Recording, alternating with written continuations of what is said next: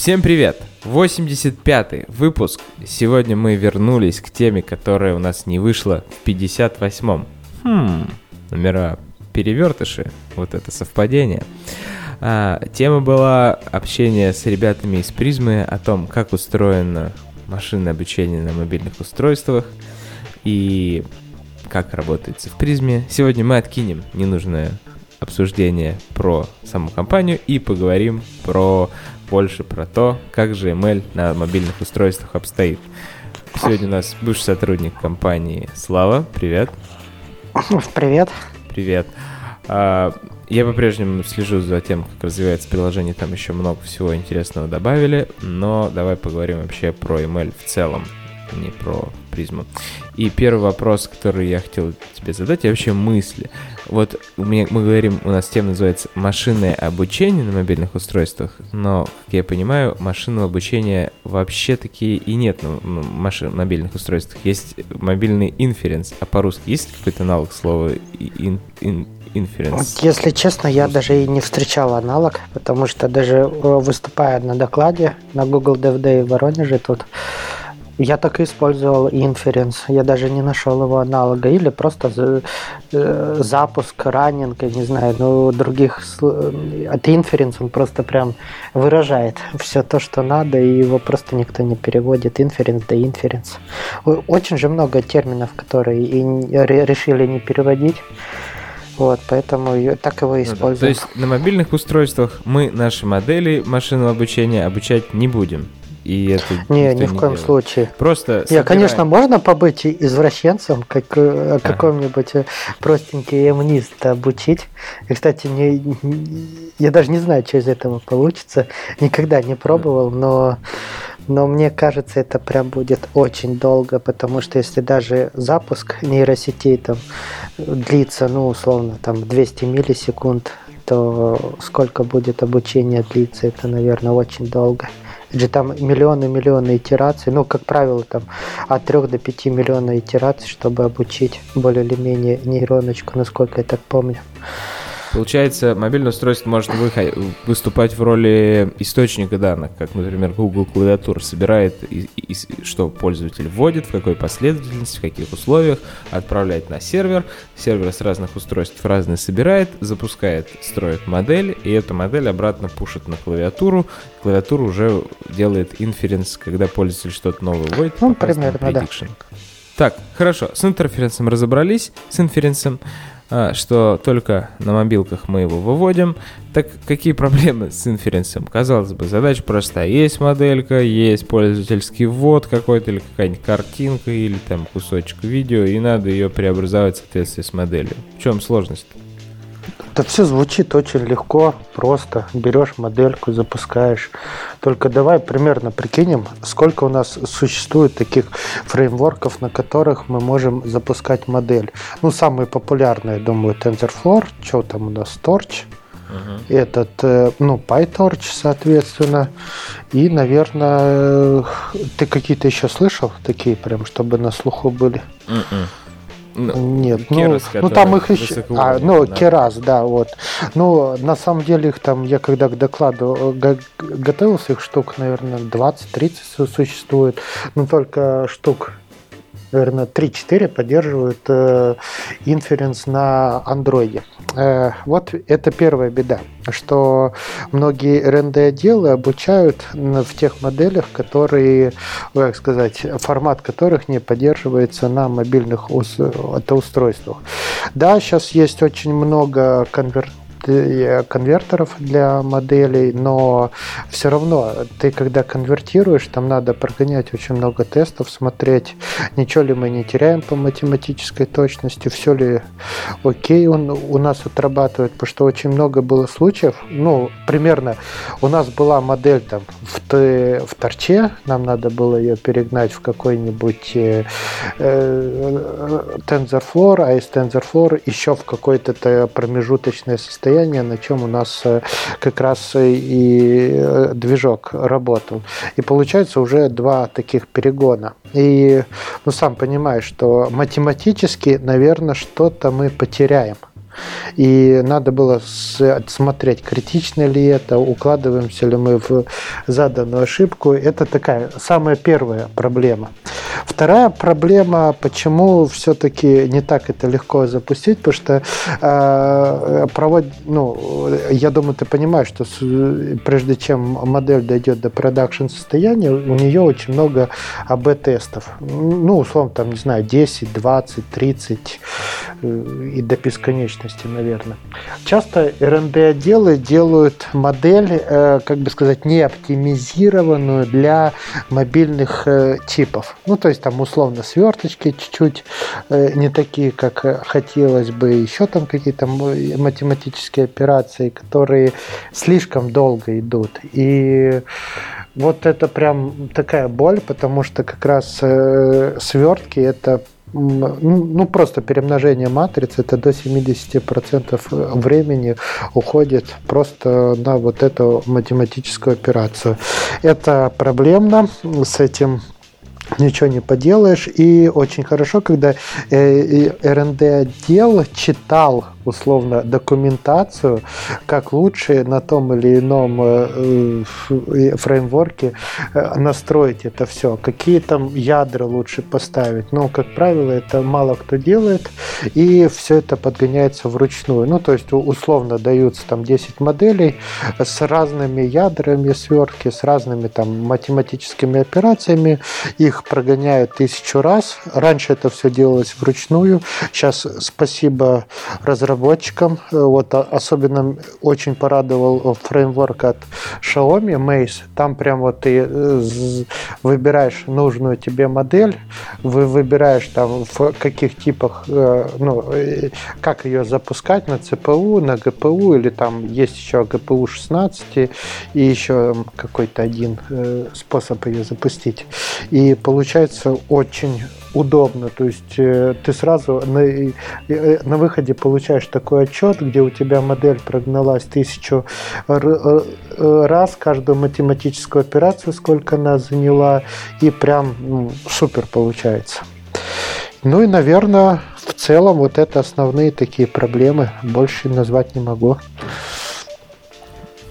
А вообще бизнес-кейсы разные бывают. Часто обучают модель, вообще не, дум, не оглядываясь на мобил, а потом приходит бизнес и говорит, хочу то же самое на мобилах. Приходится оптимизировать. Ну вот, да, тут в этом и проблема, что, наверное, в в 90% случаев, а то и больше, сначала же делается это все на десктопе, смотрится, как это отрабатывается, потом приходит инвестор или кто-то еще и говорит, а, давайте мы создадим с вами мобильное приложение и туда воткнем эту сетку.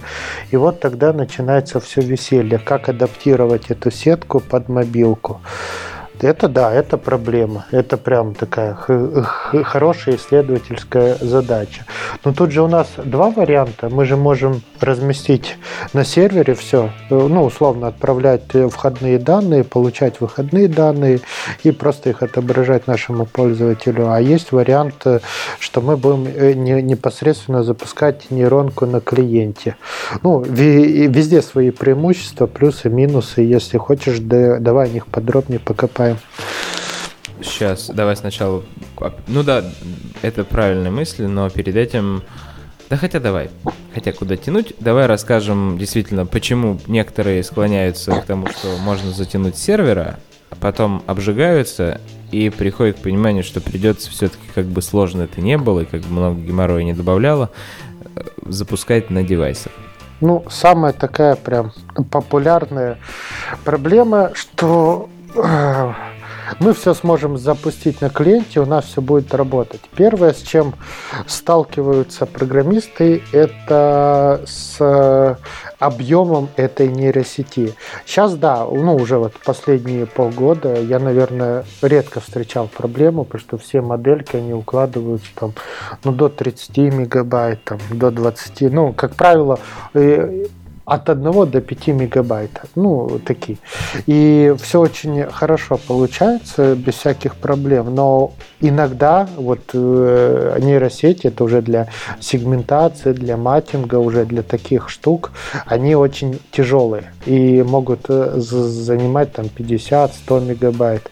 Вот представьте, как вы на клиенте развернете такую сеточку и запустите ее. Ну, как минимум, время выполнения у вас будет ну, секунда, две, а то может быть и, и больше. Это проблема. Поэтому все тяжелые нейросети, их, конечно, рекомендуют размещать на сервере. Но размещая на сервере, э, у нас э, с чем мы сталкиваемся? Мы сталкиваемся, что э, у пользователя должен быть всегда интернет-соединение. Желательно, чтобы пользователь находился не так далеко от сервера, а то условно, если у вас пользователь где-то в Бразилии, а сервер в Европе, ну, это, это уже будет э, прям колоссальная потеря времени, пока пакет долетит, пакет обработается и вернется обратно. То есть еще прям... пакет от пакета зависит. Одно дело, когда мы пользовательский ввод пытаемся запредиктить, а другое дело, когда мы какую-нибудь большую картинку с камеры пытаемся обработать или да, видеопоток, тут, не дай бог. Э, э, тут ты прав. Я сейчас больше говорю в контексте видео, видеопотока и картинки, потому что я больше с этим работал. Я с предиктами ну, не так сталкивался часто. Как правило, предикты это все на клиенте э, размещаются, потому что там очень такие маленькие сеточки. И, ну как маленькие, относительно маленькие. Поэтому это все делается на клиенте. А вот уже что-то пообъемнее, да, это слать на сервер. Но как ни крути, когда мы э, пользуемся клиентом, основные у нас плюсы – это нам не нужно отправлять запрос по сетевому соединению и ждать ответа. Ну, то есть все у нас происходит внутри нашего телефона, мы дали вход, получили выход, отобразили, все окей. А важный пункт, что даже если у нас нет интернета, мы все равно получим результат.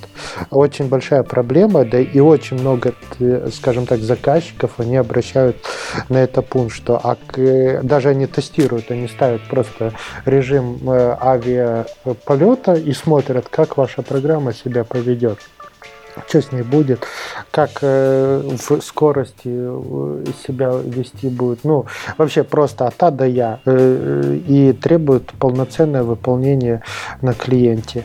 И важно отметить, что последние телефоны, вот уже там P20, P20 Pro, Samsung, вот, ну, Snapdragon 845 и выше, угу.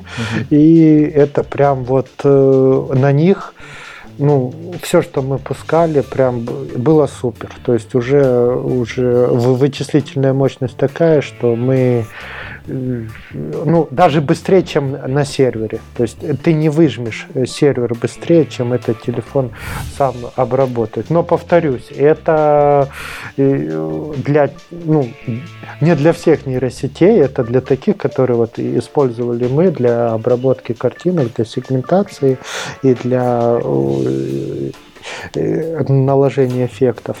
А только дальше... на премиум смартфонах, которые там не у большинства пользователей вашего приложения могут оказаться установлены в кармане лежат. Ну вот, когда я помню одно время, когда я только пришел в призму и стал там работать, там э, я тестировал, наверное, около 100 телефонов. У меня прям есть таблица.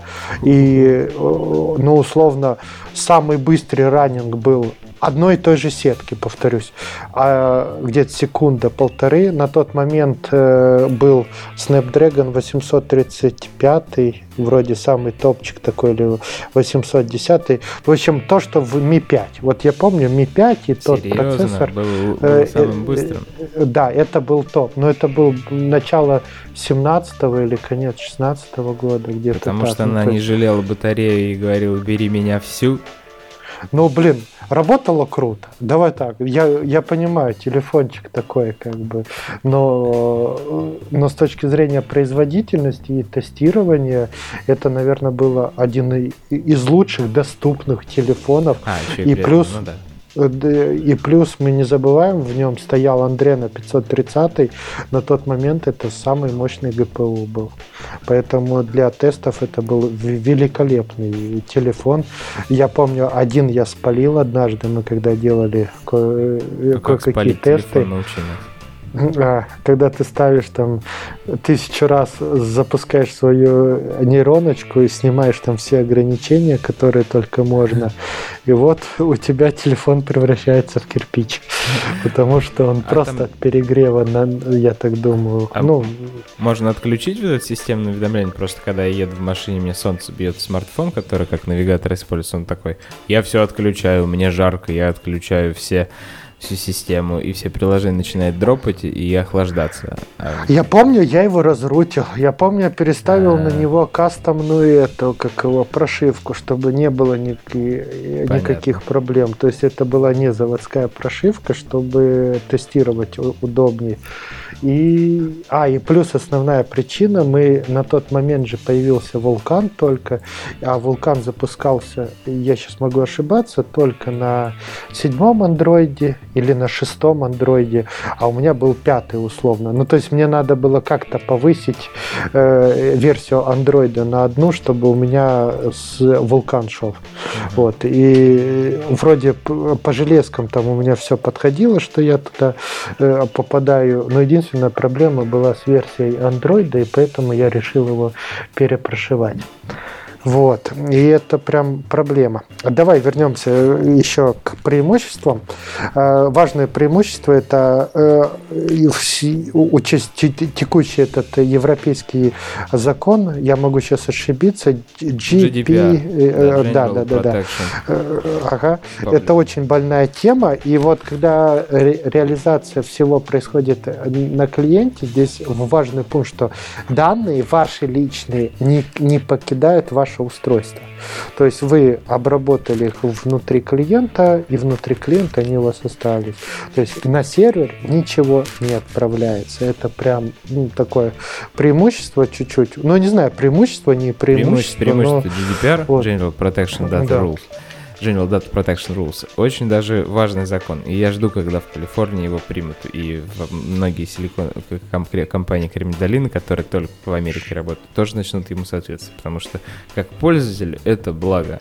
Как разработчику это усложнение, конечно. Особенно тем, которые уже обмазались данными по самому небалу, и надо все перестроить, все свои базы данных. Но в нашем случае, в случае нейронок, это не такая большая беда.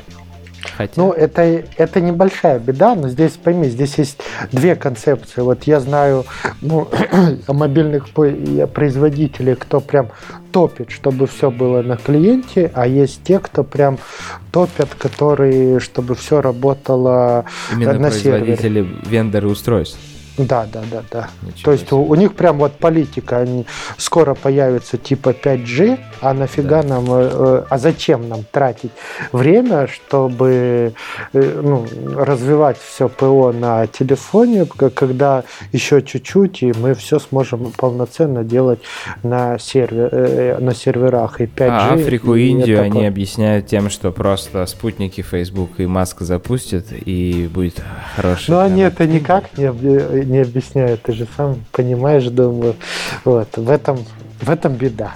Тут, тут ничего не, не сделаешь, но есть такое прям и, и мнение, то, что смысл вкладываться вот в это все Android, потому что, ну, это я чувствую, что а, дорогие исследования, вот, и, и мало кто себе может позволить, потому что на текущий момент только там, не знаю, 5-6 крупных фреймворков можно выделить, с которыми имеет смысл работать, а все остальное такое. И как бы угу, сам видишь, а производителей телефонов достаточно много, и поэтому... 5-6 фреймворков звучит очень даже надежно. 5-6, дай бог нам 5-6 фреймворков для Android, на которых можно разрабатывать мобильное приложение, иметь было бы. Ну, ЦПУ, вот сейчас мы, если коснемся, ЦПУ это Ух, там у нас, ну, самое популярное, это, конечно, TensorFlow. Все тестили этот Sample, э, наверное, вот, и с ним а, работали. Потом есть Tension, это от Китая идет, там вот кто у нас э, WeChat придумал, ага, это ага. они поставляют. И, наверное, в А принципе... никто уже не знает WeChat, говори, игра-то как, как самая популярная. Все время из головы вылетает которым тоже принадлежит. Ну ладно, простите, что перебил. Да. И еще, ну, конечно, э, такое большое преимущество э, с точки зрения, когда у нас все вы, выполняется на клиенте, нам не надо поддерживать клиентскую часть, и мы не платим за, за сервера. Когда очень много клиентов, ну, это прям вот чувствуется. Ключевое, что не надо открывать сервера по всему миру, придумывать, как э, на них отправлять пользователей. У вас все выполняется на клиенте, все стабильно, все хорошо. Ну и небольшие такие как бы trade-offs. Вот. А, большая проблема, когда, э, я думаю, все понимают, когда мы раним тяжелые сеточки, да или даже средние сеточки, но долгий период времени, потребление электроэнергии аккумулятора у нас возрастает прямо в геометрической прогрессии. И это, это проблема с этим, ну и сказать, ничего не сделаешь, телефон греется, ну просто там обработали 5-10 фотографий или что-нибудь такое сделали, да и в принципе все хватит. Вы, если рассматривать пользовательский сценарий, ну редко кто будет больше делать, поэтому в принципе достаточно. А дальше э, да, надо максимально стараться минимизировать вес, потому что э, я встречал э, вот Mace от Xiaomi, который фреймворк uh-huh. есть. Очень, кстати, вот э, скорее всего это самый лучший фреймворк на текущий момент с точки зрения, э, как он э, реализован и как с ним работать. Но большая его беда, что модель, которая в TensorFlow весит 3 мегабайта, там она будет весить, ну, я могу там плюс-минус ошибиться, наверное, 70-80 mm. мегабайт. И это прям... Затянешь. Это просто, это, но они обещают, вот я смотрел их апдейты, в начале весны обещали это пофиксить, но я думаю, что э, скоро уже прям там будет окей. Но это фиксится я быстро, думаю, они просто выкинут лишние веса, ну и проработают там все, и э, должно у них по оптимизированию быть, потому что там большой переизбыток всего, чего только можно, ну, доделывают. А так, очень хороший фреймворк. Чуть ниже могу подробнее про, про него рассказать. А ты с лично не работал с их инженерами? Всем? Вот именно с их личными инженерами нет, но я очень хорошо тестировал их фреймворк, когда он, собственно, появился. Ну, скажем так, появился до такой степени, что о нем стали говорить. То есть э, большое преимущество их э, фреймворка, что свою сеточку можно до файн-тюнить до конкретного чипа. Ну, условно, у вас там есть чипы Андрена там 640, 630 и 530. Каждую сеточку можно доточить для, до этого чипа.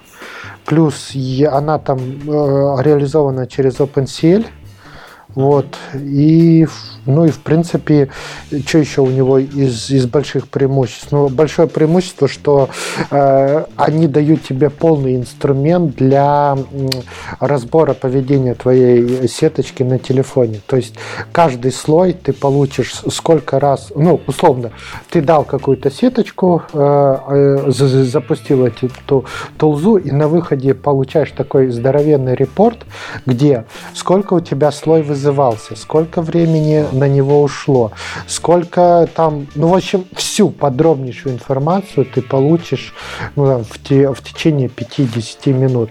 Плюс, э, я думаю, ты слышал, там есть такое понятие горячий пуск, холодный пуск. То есть он прям гоняет эти нейросетки в разных э, э режимах, и данные, в принципе, ну, такие актуальные. Это, это что очень удобно. Единственный такой минус, что он не учитывает э, всякий предпроцессинг и постпроцессинг. То есть ты получаешь чистое время выполнения э, своей, своей сеточки. А Но надо есть? еще Да, а вот расскажи мне, а вообще есть какие-то вот оценка того производительности? Как ты понимаешь, что твоя работа как инженер выполнена успешно и на всех устройствах все работает хорошо? Или вообще какие понятия по качеству и по времени исполнения сейчас на мобильных устройствах особенно? Ну, если покопаться, то у Гугла даже есть такой документик, и там прям есть условно стабильность, производительность, качество визуализации, ну такие прям все критерии и с, под, с подробнейшими айдишниками и к, к, к ним привязаны всевозможные тесты. Я ориентировался, что если там у нас на обработку чего-либо, ну условно там фотографии или это уходит больше полутора секунд, двух, ну это уже как бы не, не совсем правильно. Это уже не, не хороший сценарий, надо что-то дорабатывать, что-то придумывать. И как раз, ну, вот этот же документ, он отражает, по сути дела, там, э, дословно, думаю, если почитать, там, если вы превышаете что-то больше двух секунд, то вы должны как-то обрабатывать этот экран, вешать там ну, спиннеры, либо как-то уведомлять пользователя о том, что, ну, что-то пошло пошло не так, слишком долго, пожалуйста, подождите.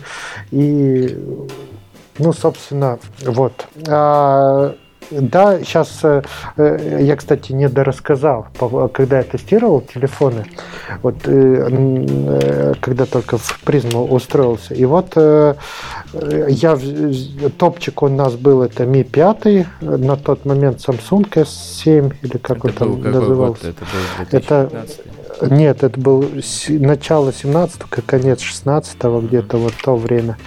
И сеточки запускались, а ключевое, мы тестили на своем собственном фреймворке от призмы, который шел. Вот, он полностью на CPU написан э, с применением NNPAC и OpenBLAS. Вот. Если кому интересно, можно прям загуглить, посмотреть.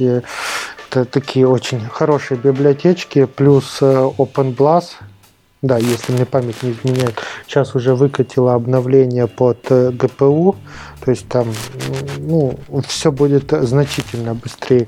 Ну и NNPAC, они на месте не стоят, у них почти еженедельные релизы, обновления, э, то есть библиотечки живые, двигаются, с ними можно работать. И так вот, у нас было условно от секунды и до, наверное, 5 минут.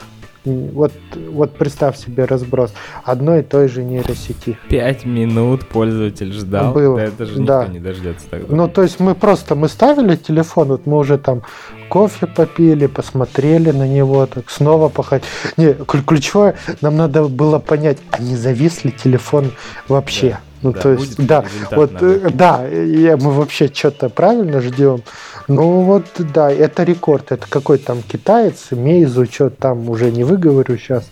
Но, а в среднем вот э, основной такой, э, если график построить, ну, примерно было от 20 до, до минут, от 20 секунд до минуты. Вот, это прям э, средний диапазон, как в, то, в, те, в тот момент обрабатывались нейронки. И сам понимаешь, что это все было на ЦПУ, ни о каком ГПУ тогда можно было не говорить.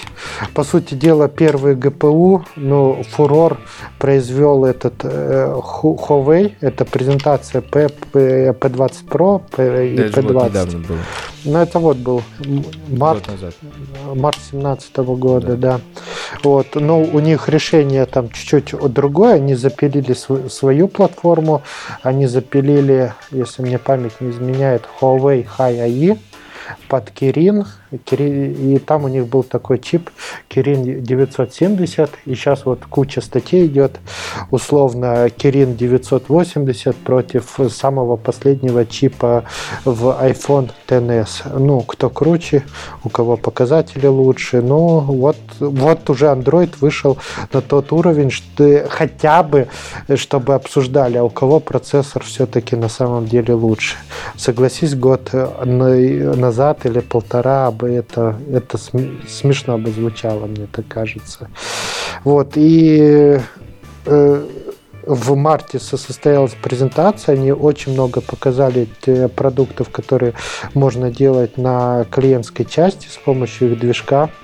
И, ну и после этого прям пошло ну, оно не пошло, оно шло, это развитие.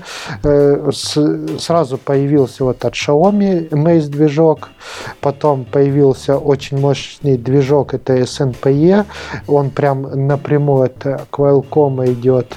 И, в принципе, наверное, все а, еще NNAP, это от, от TensorFlow Lite. Но здесь проблема, что только пользователи с Android 8.1 могут им пользоваться, и, и никак иначе либо, либо больше, но меньше нет. И в принципе все. То есть у нас таких четыре самых мощных GPU фреймворка. Это SNPE SDK от Qualcomm, NNAP TensorFlow, и Huawei HiAI и Mace от Xiaomi. Конечно, самый быстрый на текущий момент идет SNPE. Но Mace от него отстает, ну, наверное, может быть, на 10-15%, если замерять по времени.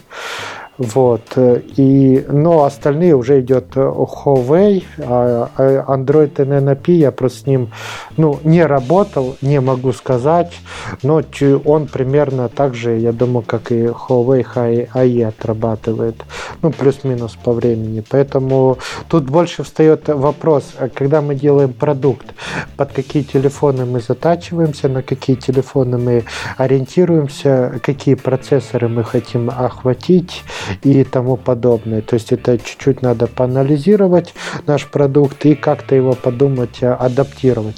К примеру, если мы выберем SNPE, то мы, он очень хорошо работает с Snapdragon 710 и выше. Ну, то есть 710, 820, угу.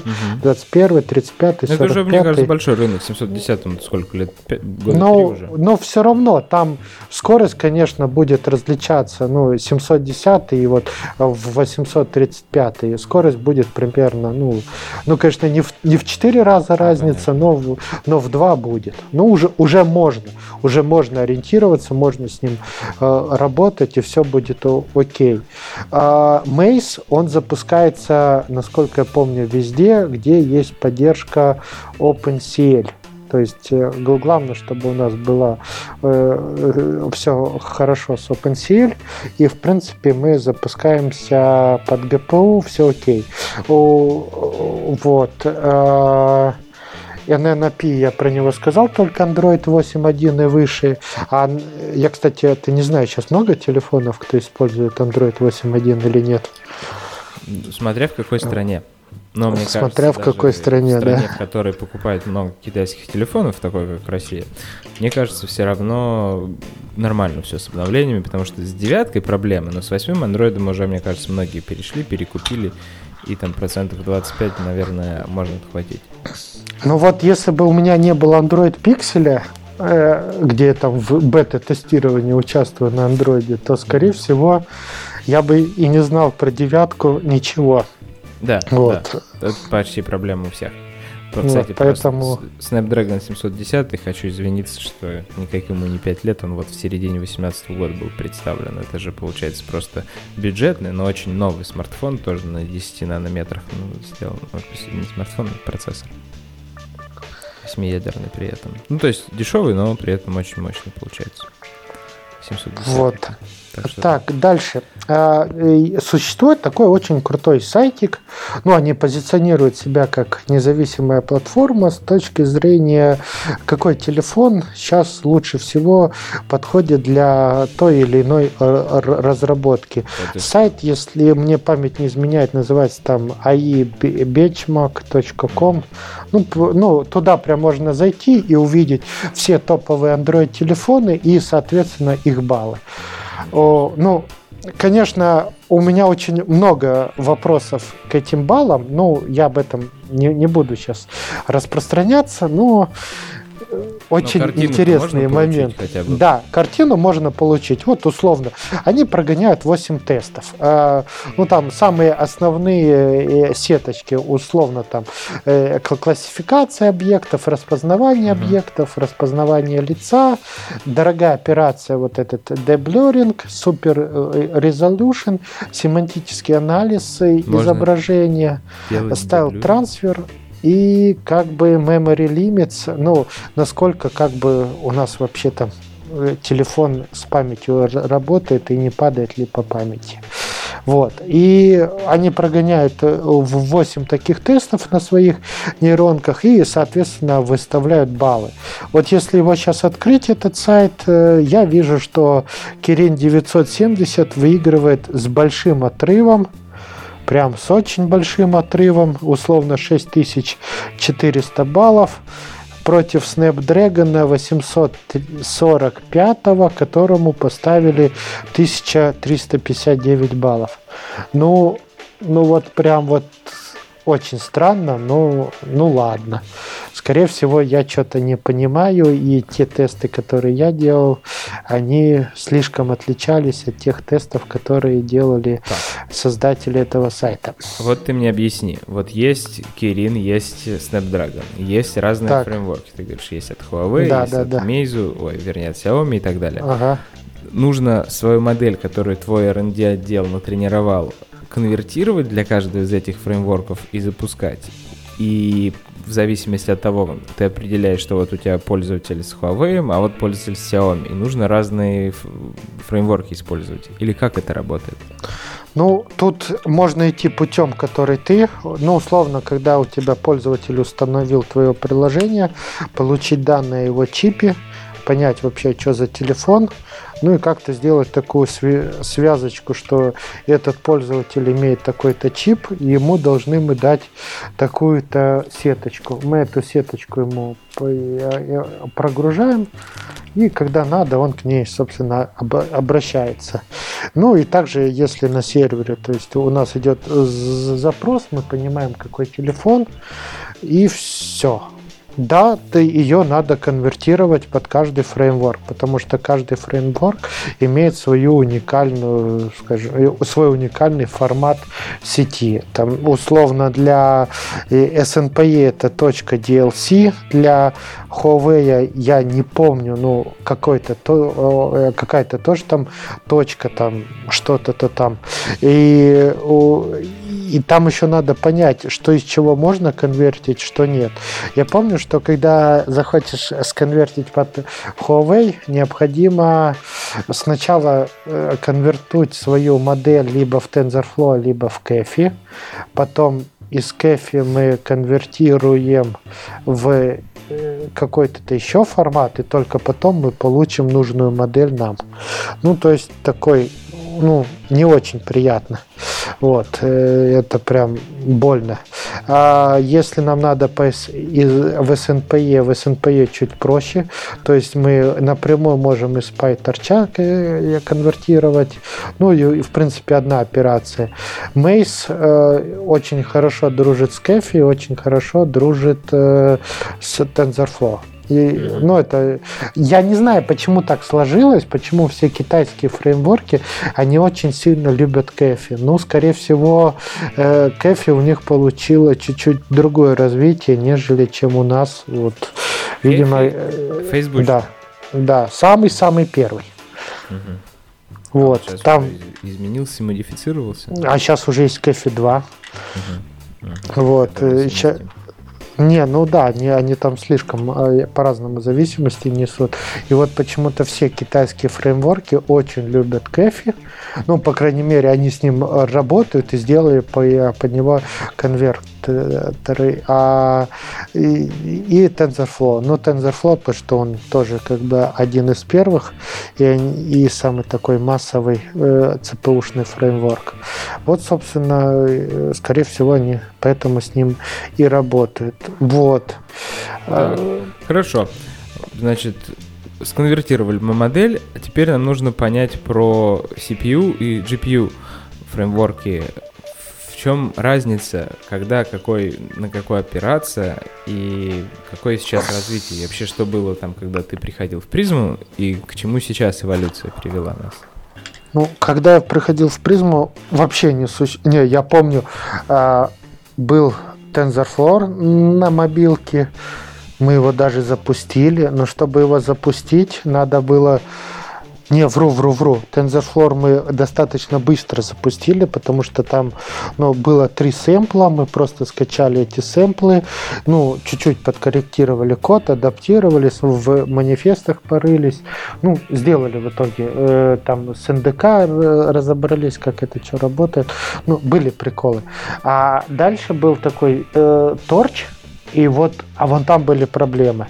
Чтобы запустить торч напрямую на мобилке, надо было разобраться с таким языком, как Lua, может быть, слышал, нет? Вот, и, и, и только тогда каким-то магическим чудом можно было это запустить. И, в принципе, все. На этом заканчивалось. Был наш собственный э, э, движок э, у призмы, он и сейчас существует, они его активно дорабатывают, насколько я знаю. На тот момент, когда я с ним работал, он был ЦПУшной версии. И стабильный, хороший движок. Он прям давал процентов на 30 больше скорость, чем TensorFlow. Ну, все было отлично в нем. Вот. И ГПУ появился, ну, наверное, уже вот начало 18-го, но тут мини-предыстория, мы тоже пытались сделать свой ГПУ, вот, но, но, как бы сказать, пытались. Э, после этого появилась э, уже версия вот от Huawei, и, и даже по новостям можно было увидеть, что мы адаптировали под них нашу призму. Ну, Конечно, прирост по сравнению с ЦПУ был, был очень, очень большим. Ну, а после уже мы стали э, э работать с СНПЕ, даже там статью на медиуме выкладывали про как сделать бэки-эффект и запустить это все там э, ну, можно отыскать статью, я так думаю, и там прям подробно расписано, как организована сеточка, что в ней такого, и как это, э, что адаптировалось на андроиде и на iOS. И, ну и, собственно, как сделать свой баки-эффект с, с помощью своих инструментов. Круто. Так, ну хорошо. А, эволюция дошла. Появились CPU и GPU. В итоге-то CPU выжили и фреймворки, и сейчас все равно активно используются, или производительность гораздо эффективнее выносить на видеокарты, если можно назвать это видеокарты, маленькими видеочипами, которые находятся в смартфоне, и на них вычисления производить. Ну, тут вопрос. Если ты просто хочешь побаловаться, ну, как бы сказать, по посмотреть, как вообще, с какой точностью отработает твоя сеточка. Тебе в текущий момент не важен там э, э скорость выполнения, тебе важна вообще принципиальность выполнения и как это будет, ну, какой результат математический ты получишь.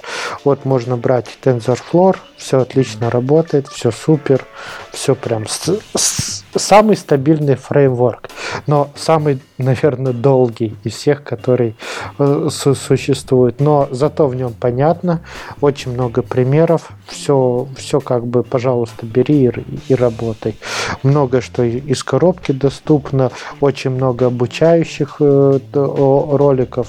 Ну, прям отличный способ начать. А, а дальше вот уже, наверное, стоит э, копать в ГПУ вот прям брать э, SNPE, но SNPE беда, что он только со снэпдрэгоновскими э, будет работать, или брать Mace. Но там надо уже чуть-чуть понимать Китайский. в OpenCL. Ну да, вот этот от Xiaomi. Ну, а китайский тоже... нужно понимать, или там нормальная документация? Нет, нет, там, там ну, на самом деле такая понятная документация. Ага. То есть у меня не возникло вопросов, что там, как там, почему там Вот. То есть бери, пользуйся. Конечно, нету таких детальных уроков, но условно, когда я первый раз разбирался, как запустить вот эти все тулзы, ну, ну там было очень много пробелов. Ну, сейчас они их вот постепенно восполнили. Я думаю, что все, э, все уже окей и привели в такой вид, чтобы пользователи э, без проблем могли использовать их э, штуки. Вот. И а SNPE, ну, Snapdragon, сами понимаете, это не, не маленькая фирма, у них там и форум есть свой, и документация тоже хорошая, и саппорт хороший, то есть тоже можно брать и, и работать. Вообще вот два варианта. Либо э, идти в ЦПУ часть, но это так просто протестировать. Либо если уже что-то хотя бы ориентироваться на рынок, чтобы э, работало быстрее. Ну, к примеру, я сейчас открою таблицу, ну так, чтобы mm-hmm вот, скажем, SNPE, да, запуск там одна и та же сеточка, да, GPU в режиме GPU Float 16 33 миллисекунды, GPU 45, CPU 470, DSP 59. Что такое DSP? А там Digital Single процесс, вроде так называется. Э, ну, я могу ошибаться, но это вот под э, новые э, процессоры, которые появились. Mm. Вот, это как раз под них этот режим. Но я, я думаю, еще годик, и, и тут прям будет быстрее, чем на ГПУ летать.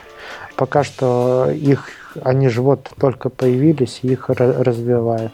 Еще есть пример, вот это прям собрали такую сеточку, условно, ГПУ 16 миллисекунд, ЦПУ 1021 миллисекунда. Ага. Ну, разница, разница прям просто. Порядок, ну, и, ну и вот, как бы. А дальше при, ну, при, принимайте решение сами.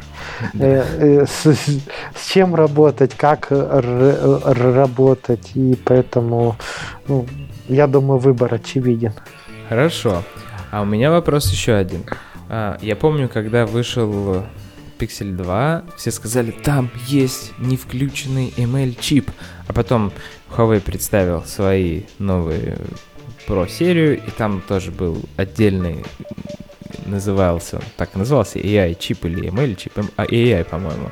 Что это такое? Почему э, это GPU просто по-другому назвали? Или там реально дополнительный чип, и под него еще нужен отдельный фреймворк? Ну вот это Kirin 970, да, они его позиционировали как там AI-чип. Э, да, в общем, есть, скажем, GPU ядра. Я не помню всю документацию, потому что я ее, ну, как бы сказать, так по диагонали прочитал, и они сделали конкретно прям э, э, юниты, вот, которые отвечают именно за операции, которые Смотрите. используют в нейросети, да. И вот прям они под них затачивались и старались сделать, поэтому ну и отсюда пошло такое название. На самом деле все достаточно просто, что это чипы, которые используются вот уже под э, вычисление нейросетей. Ну, то есть, если мы смотрим на распайку устройства, то это один чип, в котором происходит и ГПУ вычисления, и твои матричные ML ну, ну да, это как бы э, я сейчас прям я, я прошел гуглить быстренько, как выглядит архитектура этого чипа. Ну да, там есть отдельно GPU часть, отдельно вот, собственно, ну уже вот этот идет э, Specialized процессор, и вот э, под него идет, ну вот DSP драйвер, вот э, Digital э, Single процессор, и вот как раз отсюда идет вот это название DSP. Но с DSP почему вот там есть такое понятие, как квантализация, и, и э, надо прям сеточку разбивать на вот эти э, ну, чтобы когда ты конвертишь это все, чтобы она у тебя учитывала вот это правило, иначе смысла никакого не будет. Ну, условно, ты же помнишь, я не знаю, какой-нибудь гайд по оптимизации под видеокарту, а под куду, когда что-то делать. Если у тебя там не кратно 32, то или 16, но у, у тебя, считай, прироста почти не будет. Ну вот примерно здесь. Ну, нельзя сказать, что то же самое, ну как-то аналогию можно провести. И в TensorFlow прям есть такой э, э, квантализатор, который это все делает. И, вы, и поэтому это прям вот важно через него прогонять. Хотя вот если посмотреть тесты, ну пока что э, не прям такой прирост, который ну, обещают, но тут надо сказать, что последний раз я тестил, наверное, месяца 4 назад, может быть что-то уже другое, потому что на новой работе я связан уже чуть-чуть с, с другим, я на Flutter сейчас в основном работаю, поэтому ничего не могу сказать, как сейчас. Интересно. Стой, раз уж ты упомянул, то параллельно сейчас записывается первый выпуск подкаста про Flutter, который вы сможете послушать в ближайшее время. Мы ссылочку тоже прикрепим. Так, хорошо. А, когда я начинаю гуглить, там, условно говоря, email inference Android, первая ссылка мне выпадает либо TensorFlow, либо NN API. Можешь кратенько рассказать, что такое NN API, потому что он все-таки от Гугла, а это значит близко к официальному? Ну, NNNPI, я говорю, штука крутая, с полурунет. Сам лично не пользовался, но, но встречал в статьях. В общем, основной ее такой ми, минус для меня, она будет работать, как я выше упомянул, только в андроидах 8.1 и все. Она это пози... низкоуровневый фреймворк, над которым высокоуровневые строят, и TensorFlow, например, ее использует. Ну, Или... условно, что есть у тебя э, ну, твой, э, твой application, потом идет вот этот фреймворк, он уже обращается к Android NNAP, а Android NNAP уже обращается там в, в зависимости от твоего hardware acceleration, ну, что там у тебя есть. Либо в CPU, он, либо GPU, либо да, DSP. Ли, э, либо куда-то что-то там, да. И, и, собственно, ты получаешь результат. По скорости, ну, пишут, что очень э, неплохо. Ключевое, они пишут, что это прям дико оптимизированный фреймворк э, и прям с интегрированным GPU вычислением. То есть э, все вроде бы, ну как сказать, что я выше перечислил, но, но тут важно ты сказать, что мы на нем ну, ну не затачивались, потому что э, у нас был условно пиксель первый, пиксель второй, пикселя третьего не было вроде. А, а по производительности пиксель второй, если я сейчас ошибаюсь, то ты мне скажи, это 835, да, процессор Snapdragon? Помню, ну, по-моему, да. Вот. Э, и, ну, согласись, SNPE э, на 845 выжмет больше, чем NNAP на 835. Поэтому вот это основная причина, почему мы его, как бы сказать, детально не, не рассматривали. Да, поэтому вот вот такая с ним история. Но я знаю, что все продукты Гугла сидят на нем, там и Gmail, и mm. клавиатура, и все вот все, все что вот э, есть от него, это прям вот они сидят на NNAP. И прям если зайти на официальную страничку, там прям будет такой слайд компании, которые используют TensorFlow Lite, а в частности вот Android и NNAP, и там прям перечислено все. Понятно. Хорошо. Так, еще под завершение вопросики. Firebase ML-Kit. Что такое и кому он нужен? Вот, честно, я с ним не имел отношения вот вообще до, наверное, недели двух назад, и когда вот мы стали делать э, проект на Flutter, тогда реально понадобилось его подключить. Больше, ну, как сказать, какие-то простенькие штуки он, он делает. Что вообще ну, он делает? Почему О. он ML-кит? Он рас... Это враппер, который тебя избавляет вообще от своего R&D отдела, и ты можешь просто экзекьютить готовые гугловые модели для того, чтобы распознавать баркоды, распознавать Хотя там, чтобы баркод распознать, вообще не нужен ML. Ну да ладно. Распознавать лицо, где улыбка, какая эмоция, и какие-то простые операции. Или же можно экзекьютить свои модели. Ну, смотри, я так понял, что ты можешь брать что-то стандартное и с ним работать. Ну, там всякие image labels, э, ну, типа понимать, что у тебя на снимке, э, лицо детектировать, но Беда-то в чем? Э, э, качество этих моделек, ну, оно такое, так себе.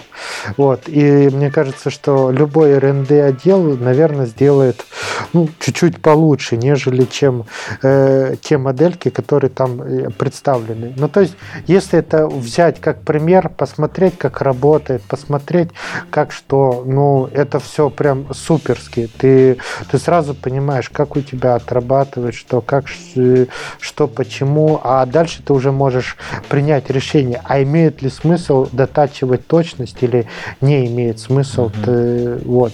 То есть э, обыграть такой пользовательский сценарий, ну, это прям отличный инструмент. Круто. А он разве это, он уже в продакшене, он, он не в бете, он просто Может быть, был. в бете. Ну, Я он ошибаться. еще. Вот, просто я насколько помню, он еще до сих пор в бете. Запросто, запросто. Так, а, ну и вот ты говоришь, что модели мы грузим с сервера. Нарушает ли это вопрос, вопрос года, потому что все мне пишут, что меня заблокировал Google Play, потому что я не знаю почему. Я ничего плохого не делаю. Заблокирует ли Google Play за то, что ты тянешь как бы не кусок кода, но какую-то стороннюю зависимость, которая будет менять логику поведения приложения. А подгружаешь модели сервера. Нарушает ли это Google Play Policy? Ну, давай помечтаем, да? Вот у тебя есть твой ну, твое приложение, да, ты указал там какую-то зависимость по какому-то шифрованному каналу. Мы же не хотим, чтобы нашу модель кто-то забрал. Мы себе подтягиваем эту модель э, на телефон в какую-то буферную папочку и просто мы ее вызываем.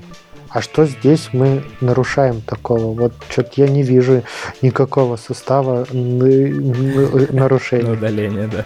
Да, не, не, не, ну так, если рассуждать, то мы ну, же... Так, если подтя... рассуждать и DEX, когда мы загружаем по шифрованному каналу и потом кусок приложения начинаем экзекьютить по нему, мы тоже не нарушаем.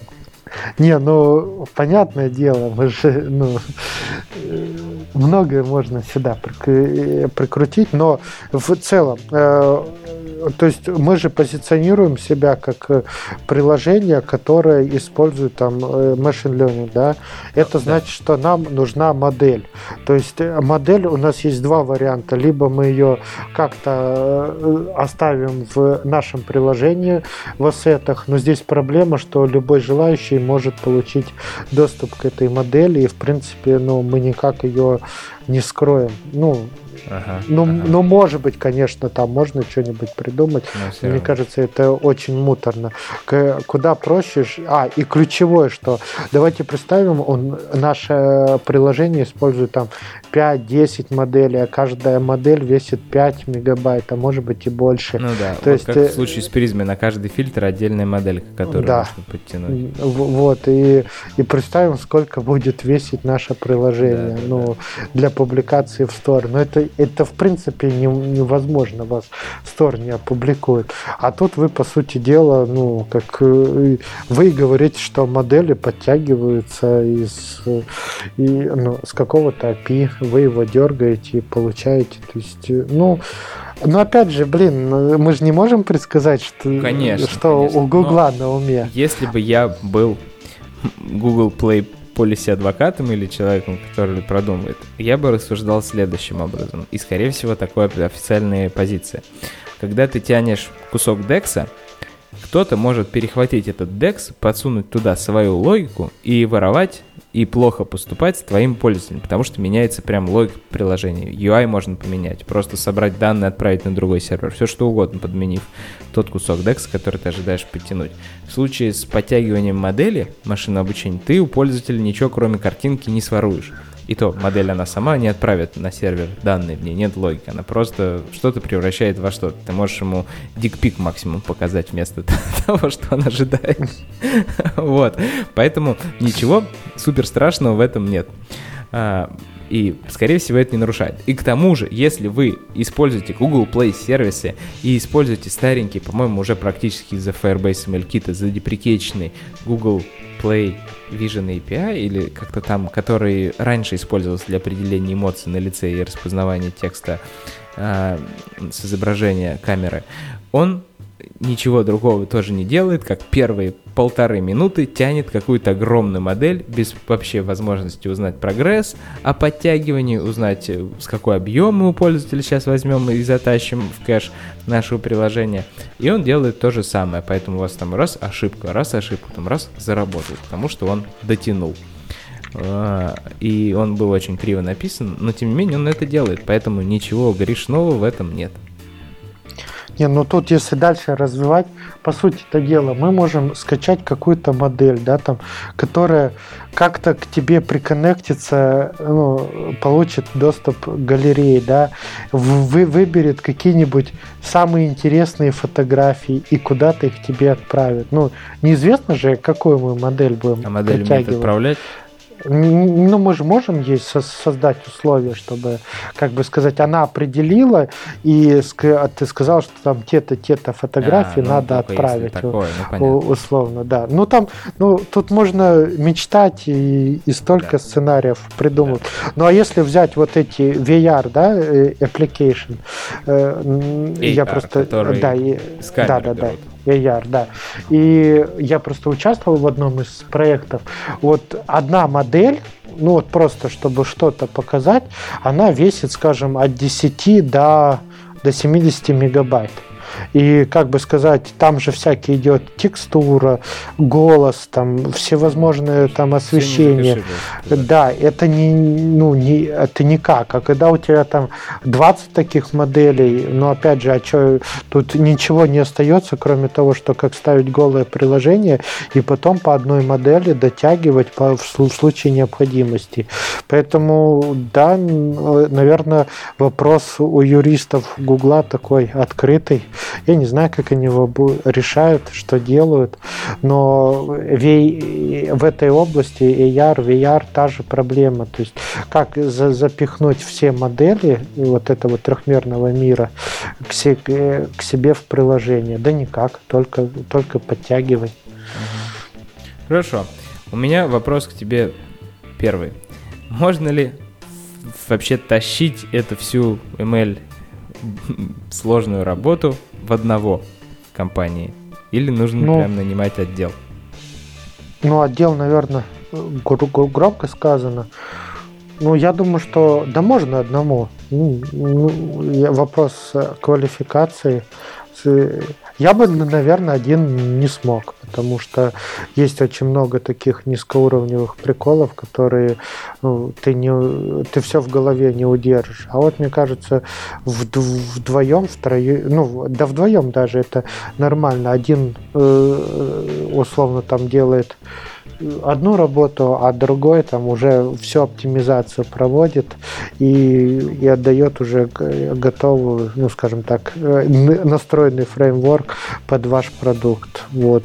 Мне кажется, вот это самое оптимально. Ну и плюс, как ни крути, э, ну, всегда же есть фронтенд и бэкенд, да. Ну, и, да, и, и, и, как правило, этих людей лучше, ну, чтобы они не пересекались чтобы они не делали работу ну, друг за другом. Если у тебя бэкэнчик делает уже весь инференс э, сеточки, то ему не, не, не, не нужно касаться да, там, всего остального. Вот, поэтому тут как бы больше в таком, если рассуждать. Одному можно сделать все, только вопрос, насколько тебя хватит и, и как бы это и не сопьешься ли ты потом ага, в конце. Насколько ты упорот. Вот. Да, да, да, вот. Это, это как бы. Хватит. Ну да. Понятно. Так, ну значит, идеального рецепта нет, и нужно пробовать, пробовать, пробовать, и в зависимости уже от аналитики, потребностей бизнеса, бюджета компании, расширять и использовать все больше широту фреймворков и оптимизировать под разные CPU, идеально еще и партнериться официально с производителями, и тогда вы будете... Ну, партнериться можно, но у них там у всех разные партнерские программы. Ну да, это, наверное, самый такой идеальный вариант, потому что они тебя будут проталкивать, показывают, что они будут с тобой там работать, ну и как-то тебе саппортом помогать. Потому что в противном случае достаточно сложно. Условно вы там mm-hmm. сделаете какую-то математическую операцию, а этот фреймворк ну, не поддерживает ее. Ну, просто, ну, ну, бывает такое. То есть он, этот математический слой, ну, ну, просто его игнорирует. А ваша сетка, она не может без этого слоя. Ну, то есть все. Если убрать его, то точность там тут же падает. Если его заменить на там, ну, на другие какие-то аналоги или как-то там подобрать комбинацию из других слоев, ну, ну все равно уже мы теряем в качестве и не получаем того, чего хотим. А, поэтому да, партнериться надо, поэтому надо участвовать во всех конференциях, как-то показывать, что вы делаете то-то, ну, чтобы к вам э, на вас обращали внимание, скорее всего. Ну и, собственно, да, больше ты тестов, больше... Блин, я сбился, Денисок. Ну, мысли понятно. Да. Тестируйте и проверяйте, и в зависимости от того, насколько масштаб у вас вырастет, вы все сами поймете. Но легкого пути в этом не будет. Когда ваш босс придет и скажет, да, попробуем, вы должны ему включить наш подкаст, и он должен все эти термины про кучу фреймворков и кучу GPU, CPU и их разных архитектур услышать и понять, что это будет дорого. Да. Ну что, Слав, я думаю, на этом мы можем закончить. Мы открыли тему, а уже глубокое изучение там конкретных вопросов, которые решает ГПУ, конкретных вопросов, которые решает CPU, мы обсудим когда-нибудь в следующий раз. И вообще про компьютер шейдерс мы еще даже не поговорили.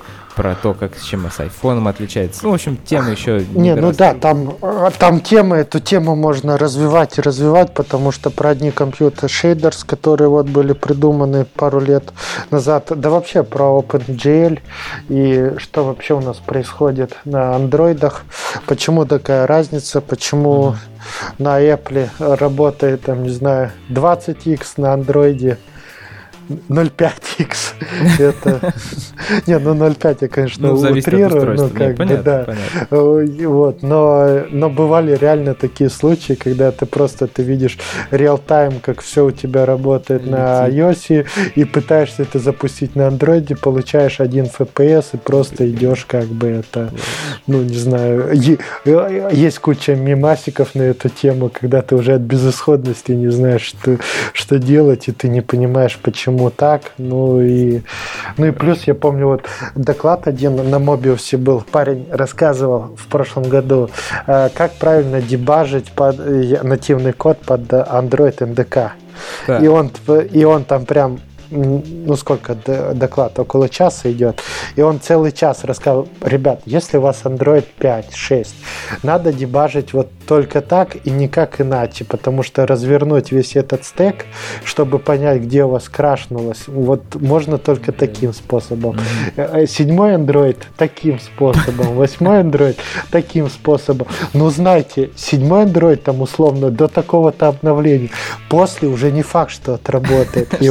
И, и, короче, вот это все рассказывал, и ты такой сидишь, думаешь, о боже, а дебажить под ГПУ, боже, это же вообще, это же Еще чудеса и каждый, науки. каждый ГПУ отдельно работает. Да, там же надо понять, как, как вообще эти варпы инициализируются, как что там и, и, вообще происходит, что, где, почему.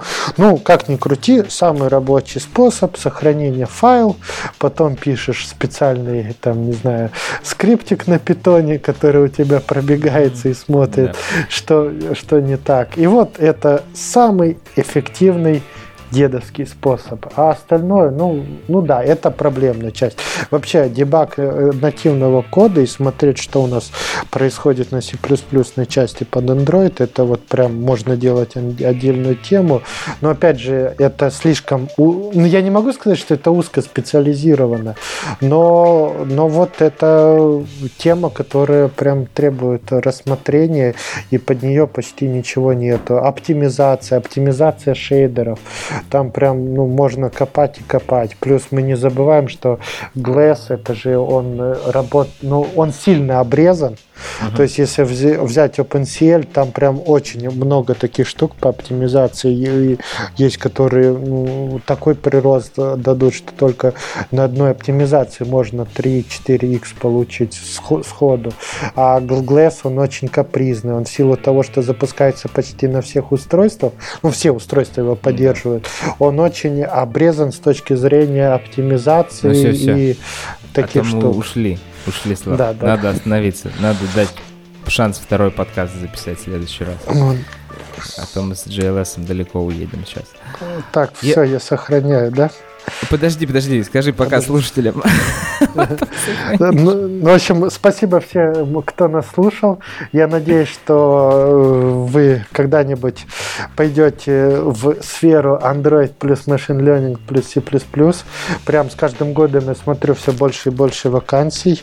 Мне прям вот недавно э, присылали, спрашивали, а могу ли я кого-то порекомендовать в этой сфере. Ну, то есть сфера развивается, прям требуются специалисты, поэтому если вы знаете Android, C++ и, и машинку, прям вот открывайте вакансии и смотрите.